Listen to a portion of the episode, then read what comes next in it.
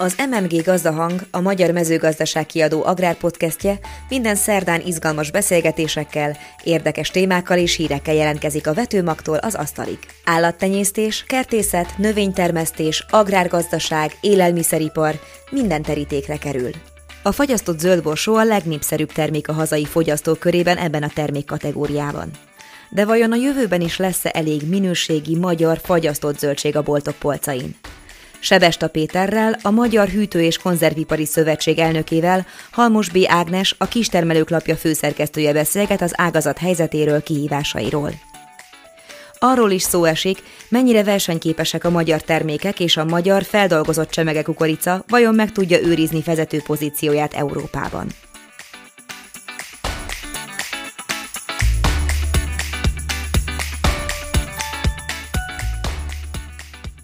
A Magyar Mezőgazdaság kiadó nevében szeretettel köszöntöm Önöket. Ha bemegyünk a boltba, akkor gurulós málnát, fagyasztott málnát már gyakorlatilag nem lehet találni a polcokon, de vajon elképzelhető-e az, hogy nem lesz zöld borsó sem? Vendégem a stúdióban Sebesta Péter, a Magyar Hűtő és Konzervipari Szövetség elnöke. Lesz-e zöld borsó két év múlva?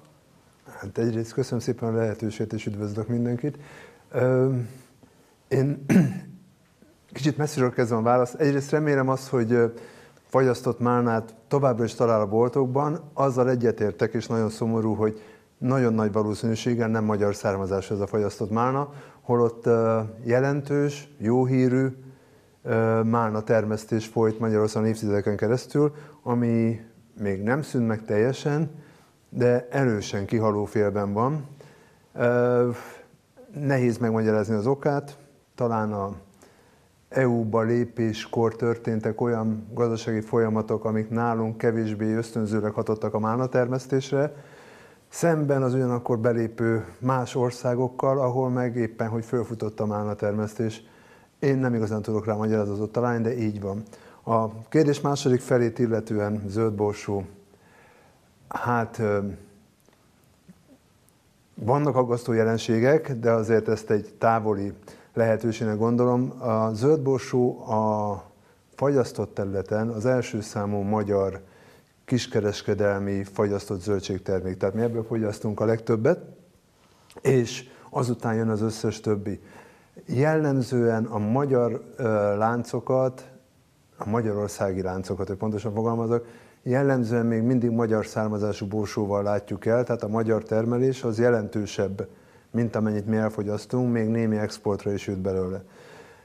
Az viszont egy tény, egy nagyon szomorú tény és egy aggasztó tény, hogy évek óta csökken a termő területe a fagyasztott, a zöldség, a zöldborsónak, nem a fagyasztottnak, hanem bármelyiknek, és ez oly mértékben csökkent 5 év alatt, kb. 20-25 százalékkal, hogy emiatt már több szinten próbáljuk megtalálni az okokat és indokokat erre, hogy mi, mi, mi is változott meg az elmúlt öt évben. És mi változott? Mire jutottak? Mm. Hát a legegyszerűbb azt mondani talán, hogy a piac most olyan irányban változott, hogy bizonyos más szántóföldi növények, mert ennek az ipari jellegű zöldségnövényeknek a szántóföldi növénykultúrák a legnagyobb riválisai, hogy uh-huh. egy gazda milyen döntés hoz, mit tesz a földjébe. Ezek a szántóföldi növények, mint például takarmánykukorica, mint például bármilyen olajos mag, legyen az napraforgó vagy repce, mint például általában a gabonák, olyan világpiaci kereslettel bírnak az elmúlt években, amely rendkívüli módon megemelte az árukat, ezáltal ők sokkal profitábilisabbak, és kicsit kevesebb a kedv a sokkal babrásabb, sokkal igényesebb, sokkal szigorúbb technológiát követő zöldborsó termesztéshez. Kicsit azért beszéljünk akkor arról, hogy a szántóföldi zöldségtermesztés, Igen. az hogyan áll Magyarországon? Öm, ne csak a zöld borsó. Igen. Ö, megvan. Megvan, köszönöm szépen, megvan ha onnan veszük, hogy valahol a 4-5 millió hektár közötti magyar szántóföld terület van, és ehhez mondok egy számot, ami most ez, ebben a kontextusban ijesztően pici lesz, valahol a 80-90 ezer hektár körüli szántóföldet használunk ipari zöldség termesztésre.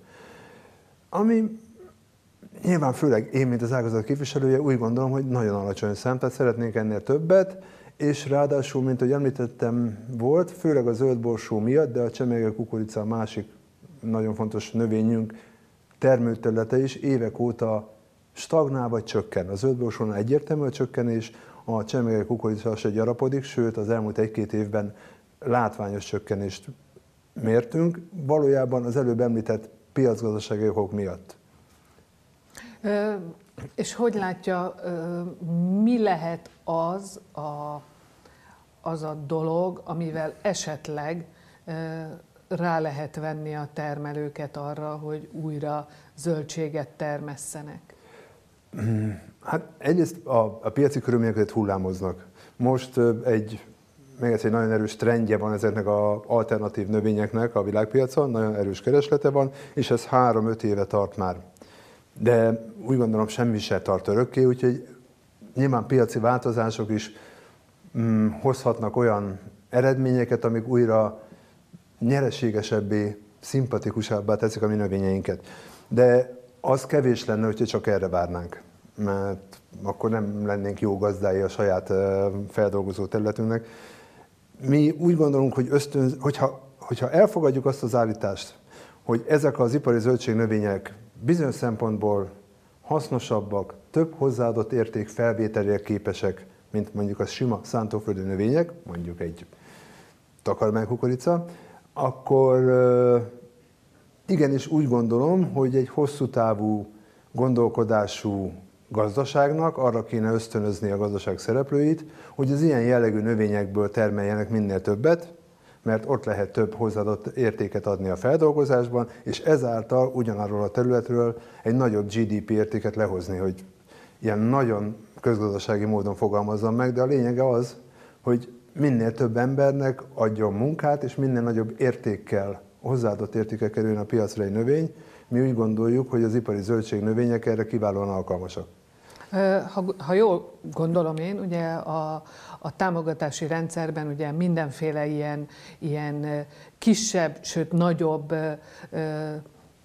például hűtőházépítést, illetve, illetve élelmiszeripari üzem fejlesztést, építést most éppen ö, támogat a kormányzat. Igen. Tehát ö, vélhetően ezek, ezek így megvalósulhatnak. Ezek. Igen. Mennyire, mennyire látja azt, hogy mondjuk a, az ágazati szereplők, a termelők, mert lehet megépíteni egy hűtőházat, de ha nincs mit beletenni, Igen. szóval mennyire működik együtt az ágazat az értéklánc mentén?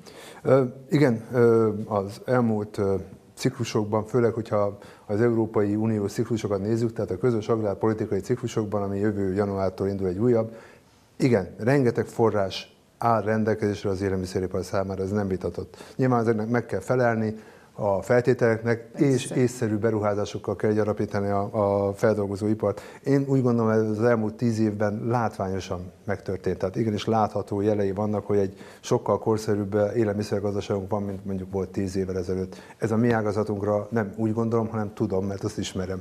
A többieknél csak úgy gondolom. Viszont ez az egyik része, a másik része az, hogy egy termelő hajlandó-e a mi termékeinket termelni, vagy nem, az nem csak az ő jó szándékán múlik, hanem lássuk be még egyszer, az a piaci helyzeten. És emiatt mondom azt, hogy ha a piaci helyzet úgy hozza, hogy neki más növényeket érdemes termelni, viszont a nemzetgazdaság meg úgy gondolja hosszú távon és középtávon is, hogy ezekre a növényekre kéne ösztönözni, akkor én úgy gondolom, hogy olyan ösztönzőket kéne bevezetni, amik jobban erre sarkalják. Azért mondom a jobban, mert most is vannak támogatások, pont ezekre az ipari zöldségnövényekre most is kapunk támogatásokat. Csak feltehetően, ha merhetem, mint személyes magánvélemény mondani, úgy gondolom, hogy feltétlenül nem elegendőek, mert ha elegendőek lennének, akkor nem csökkenne, hanem növekedne ez a termőterület. És az elmúlt évek meg mégiscsak azt hozzák, hogy támogatás ide, támogatás oda, ez a termőterület csökken. Tehát én úgy gondolom, hogy nem lehet két év alatt megoldani, de hosszú távon mindenképpen az lenne a szerencsés, ha egyértelmű ösztönzők jönnének a mindenkori kormányzattól, azon belül az agrárkormányzattól, annak irányában, Hogyha ő is úgy gondolja, hogy ezek hasznos növények, akkor én igenis ösztönzöm ezeknek a termelését. Hatékonyabban, mint most.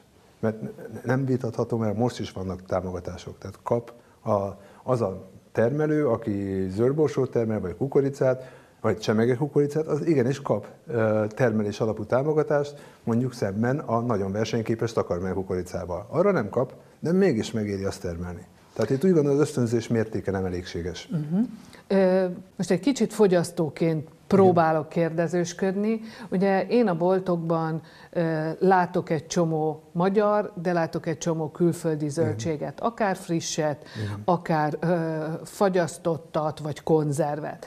Igen. Mennyire versenyképes a külföldiekkel szemben a magyar ágazat? Igen. Itt is egy picit messzebbről mennék. Egyrészt általában, hogy mondjam el, hogy az a szerencsém, több mint 30 éve dolgozom az ágazatban, az a szerencsém egy ilyen uh, feldolgozói szervezet érdeképviseleténél, amikor a konzervipart és a hűtőipart képviseltem, hogy nekünk nem kell különösebben magyarázni, mi rendkívül egészséges termékeket állítunk elő. Ezek tisztán zöldségek, akár konzervzöldségről, akár fagyasztott zöldségről beszélünk, vagy gyümölcsről, és gyümölcsről is beszélhetünk. Ezek tisztán földolgozott, minden hozzáadott anyag nélküli zöldség, gyümölcs termékek. Tehát ezek gyakorlatilag frissen egyenértékűek, bizonyos önző szempontból mondhatnám, hogy jobbak, mint a frissek, mert ellenőrzöttek teljes mértékben a feldolgozás folyamatában. Tehát ez az első része. Ráadásul ugye a, a 20 deka brokkoli, amit fagyasztottan veszek, azt 20 dekaként föl tudom használni, ellentétben, amit frissen veszek, amit még ugye meg kell pucolni. Természetesen, de egyáltalán akarok a friss ágazatnak versenyt kreálni, ővelük együttműködve létezünk, de, de így van, pontosan. Tehát egy földolgozott, ellenőrzött termék, újra hangsúlyozom, sem a konzervben, mert vannak ilyen tévhitek, sem a fagyasztott termékben, semmilyen hozzáadott mesterséges anyag nincs. Ez pusztán zöldség földolgozva.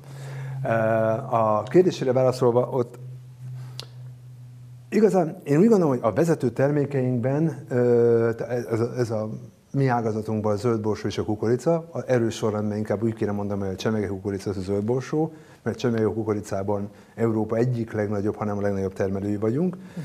Borsóban csak ilyen lokális ellátók vagyunk, de nekünk nagyon fontos termék. Ezekben nem kell annyira tartanunk a közvetlen külföldi versenytől.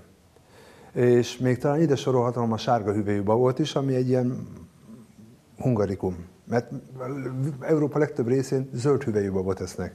Mi magyarok, meg mi néhány más kelet-európai országban, mi a sárga hüvelyű babot eszük úgy, hogy azt hívjuk zöldbabnak. Hisz mindenki mondja, hogy zöld bableves, de valójában sárga hüvelyű bableves teszik. Igen. Ugye ezek ilyen érdekességek. Ezekben mi egyrészt önellátóak vagyunk, és versenyképesek is.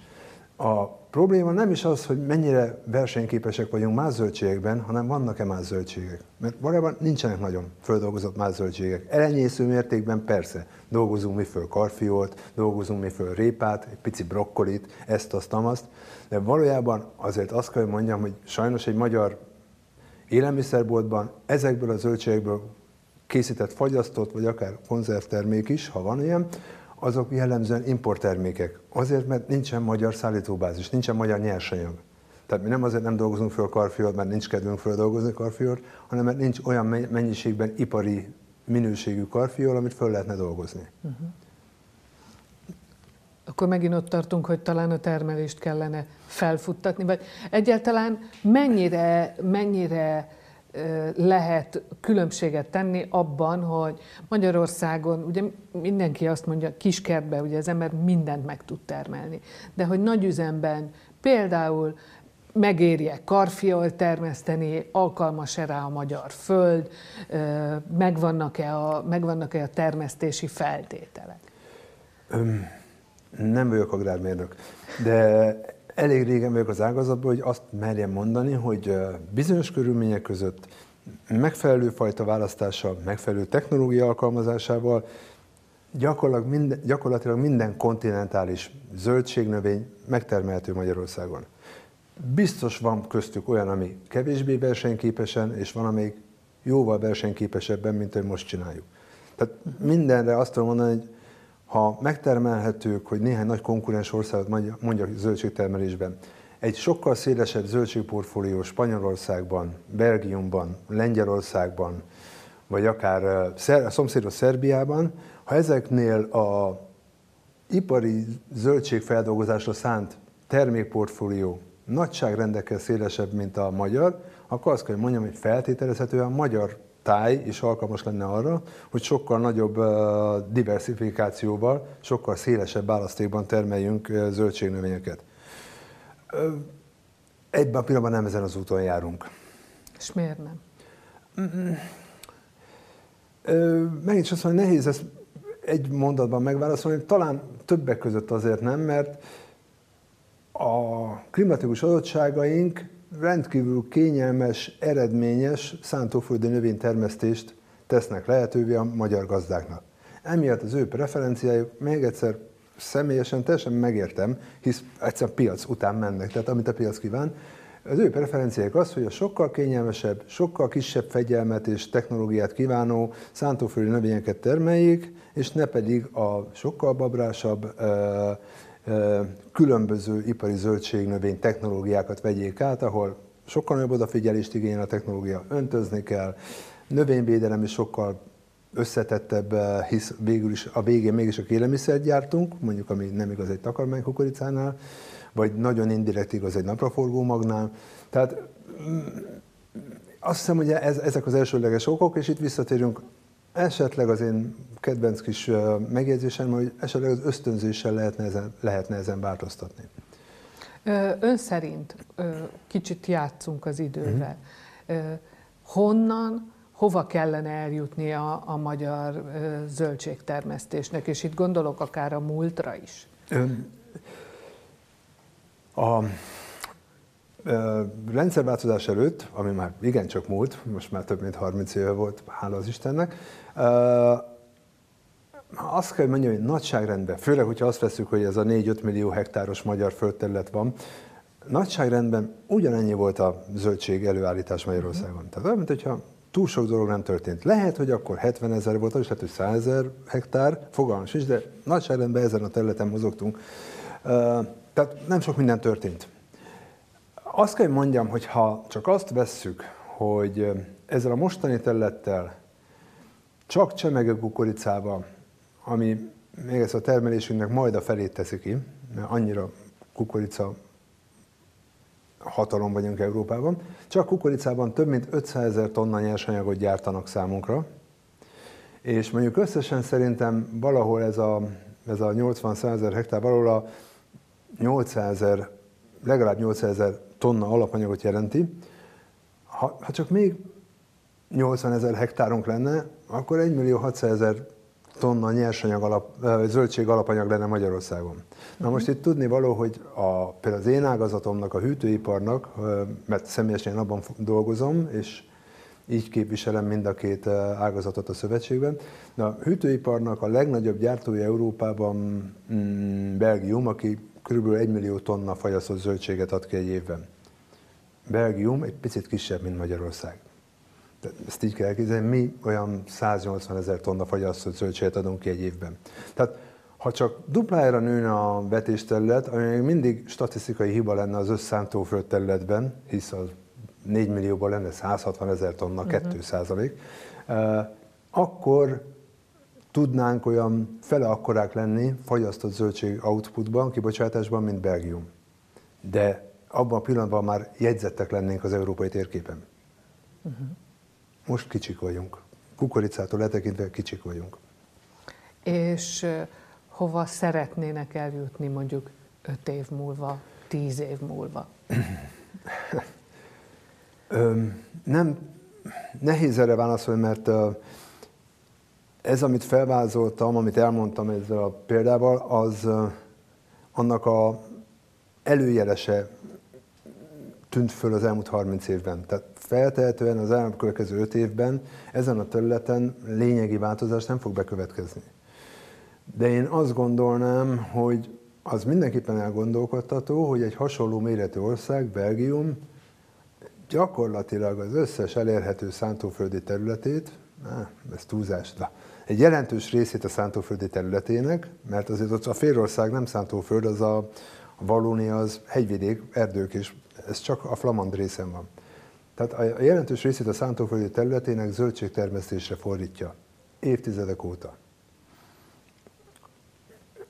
Én szerintem szerencsés lenne, hogyha nálunk is látnánk annak a jeleit, hogy ez egy hosszú távú törekvése a magyar gazdaságnak. Ennek én örülnék. És hova fogunk eljutni az árakkal? Mert ugye fogyasztóként engem elsősorban az érdekel. Hát el kell ismernünk árobbanás volt. És ez főleg nagyon-nagyon váratlan volt az elmúlt, hát mondjuk 6-8 év abszolút nyugodt, stabil, infláció, szinte inflációmentes gazdasága után. Tehát én nem hiszem, hogy erre valaki is föl tudott készülni, ami itt történt. Ez rendkívül váratlanul ért mindannyiunkat. De azt kell, hogy mondjam, hogy muszáj volt bekövetkeznie. Nem volt, nincs olyan költségtényezőnk, amelyik az elmúlt 12-18 hónapban ne kétszámjegyűen növekedett volna százalékban, nagyon sok esetben három, tehát több száz százalékkal növekedett. Hogy energia az nagyon könnyű rávenni, energia az tényleg több száz százalékkal növekedett. De minden más költségtényezőnk. Tehát mondjuk a csomagolóanyagok, amik főleg a fólia, de akár a fém is, ezek mind-mind a háborúval összefüggésben vannak, eh, hisz a fólia is olefin származék, tehát eh, kőolajból készül, nem kell tovább ragoznom. Ezek is fölmentek, minden csomagolóanyag, a munkabéreknek az ugrásszerű növekedés, ami abszolút üdvözlendő, mint eh, egy állampolgár részéről, hogy mennek fel a munkabérek, mindenki ezt kívánja. De hogyha két számjegyűen mennek évente a munkabérek, azok beépülnek a termékbe, és előbb-utóbb annak muszáj infláció megjelenni, mint ahogy mondom, a csomagolóanyagnak, magának a nyersanyagnak, mert a termelők is emelnek, ugye részben amiatt, hogy mint mondottam, volt konkurens a alternatív növények azok Igen. mennek fel a világpiacon. Tehát nekünk is muszáj minél magasabb nyersanyagárat fizetni, ahhoz, hogy ezt a minimális hajlandóságot megőrizzük a termelőkben. Tehát sajnos nálunk az élelmiszer árrobbanást, konkrétan mi ágazatunkban a konzerv és zöldség és fagyasztott zöldség árrobbanását az okozta, hogy nincs olyan komponensünk, amelyik legalább ne 50%-kal ment volna föl az összes költségeink közül. És ezen belül a, a, nem, van egy, a munkabér az nem ment föl 50%-kal, az csak 15-20%-kal ment föl. De, az, de abból azon belül egy másik nagyon jelentős tétel, a az energia, már pedig mi, nem kell különösebben magyarázom, hogy mi egy nagyon energiaintenzív ágazat vagyunk. Ugye a konzerv azért, mert eh, nagyon sok hőt használ ahhoz, hogy sterilizáljon, és így állítsa elő a végső termékét, és a feldolgozás során is sok energiát használ. Mi pedig azért, mert eleve fagyasztunk, ami egy elég energiaigényes, de azt hagyján, ameddig ki nem szállítjuk, folyamatosan tárolunk egy mínusz 18 fokos hűtőházba, amit szintén nagyon energiaigényes hűteni. Tehát a mi termékeinkbe az energia hányad, és ezt csak békeidőkből tudom, mert fogalmam sincs, hogy most pontosan hova robbant, de a békeidőkben is már valahol a 6-10 százalék között mozgott az összköltség között. Na most ez ment föl a többszörösére. Úgyhogy ez az oka az árobbanásnak. Én szeretem elhinni azokat a makrogazdasági elemzéseket, hogy még esetleg a 2023-as év lesz magas ármozgása, tehát egy magas inflációval kísért év, és aztán szépen visszaállít a Európai Unió gazdasága egy sokkal normálisabb inflációs rátára. Én ezt csak remélni tudom, most megállíthatatlannak tűnik, azt kell, hogy mondjam. Még mindig kicsit maradjunk azért az ágazat jövőjénél. Ugye meg a meg a, az üzemek fejlesztésénél, illetve, illetve új üzemek építésénél. Hogy látja, mekkora üzemekre lehet, ugye nagyon sokszor azt mondják, hogy a helyi ellátási láncokat kell kiépíteni, ahol, hogyha, hogyha zöldségfélékről, gyümölcsökről van szó, akkor az azt jelenti, hogy egy kicsi lokális, nem tudom én, megyei vagy járási szintű kis hűtőházról van szó. Nem, a, a mind a konzervgyáraink, mind a hűtőüzemek, azok megfelelő méretűek. Tehát itt átment egy olyan folyamat az elmúlt évtizedekben, Például pont a konzervgyárak rendkívül elaprózottak voltak, voltak nagy konzervgyárak is, amik most is megvannak, és működnek, és virágoznak, és volt rengeteg apró konzervgyár. Én emlékszem olyanra még a 90-es évek elérő, hogy valójában még a 80-as években TS-ek hoztak létre kisebb Kicsit. konzervüzemeket, nem akarom azt mondani, hogy pajtákban, de elég egyszerű körülmények között. Na most ezeknek a versenyképessége nyilvánvalóan nagyon hamar devalválódott a rendszerváltás után, és amikor tényleg szabad piaci gazdaságba kerültünk ki, és ezek azért az elmúlt egy-két évtizedben szerencsés módon eltűntek. És most szerintem egy olyan konzervipari struktúra van, ami már egy egészséges, versenyképes piaci mozgásra alkalmas a magyar konzervipart illetően. A hűtőházaknál jellemzően az volt, hogy már régebben is elég szerencsés méretű üzemek voltak, amelyek jól fejleszthetők, én azt mondom, hogy a régióhoz mért nagyságú üzemeink vannak. Azért mondom ezt, mert Nyugat-Európában a mi nálunk jellemzően működő üzemnagyságnál jóval nagyobb üzemnagyság van, de Kelet-Európában, így Lengyelországban, aki egy nagy konkurens gyártó, vagy a Szerbiában, vagy a környező országokban, az üzemméretek hasonlóak a magyar üzemméretekhez is. És az üzemélet az fontos, mert nyilvánvalóan ez viszi le az általános költségét egy üzemnek, és ezt teszi egyre versenyképesebbé. A másik, ami nagyon fontos, amit ön is említett, az, hogy fejlesztések valósulnak meg. Én azt gondolom, hogy ebben is az elmúlt egy-két évtized nagyon szerencsés volt. Én úgy gondolom, jellemzően a legjobban működő magyar konzervgyárak és a legjobban működő magyar hűtőipari üzemek bárhol Európában lejthetőek lennének, és ott tovább tudnának működni. Tehát korszerű, piacképes, megfelelő technológiájú, versenyképes üzemekkel bírunk. Köszönöm szépen, hogy itt Én is nagyon köszönöm a lehetőséget. A műsor a Petőfi Kulturális Ügynökség támogatásával készült. A mai adást a Szolmontis borászat támogatta. Ha tetszett, kövessék podcast csatornánkat és értékeljenek minket. Jövő hét szerdán is várjuk Önöket. Addig olvassák a legfontosabb agrárhíreket a magyarmezőgazdaság.hu oldalon, kövessenek minket Facebookon, Instagramon és nézzék meg videóinkat YouTube csatornánkon. Vagy böngészenek nyomtatott és digitális agrárszaklapjaink között. Ezekhez megtalálják a linkeket a leírásban. A műsort készítette Halmos B. Ágnes, Bokor Hajdó Anett, Bokor Ádám, Varga Tibor, Mizsai Károly. Köszönjük a figyelmet!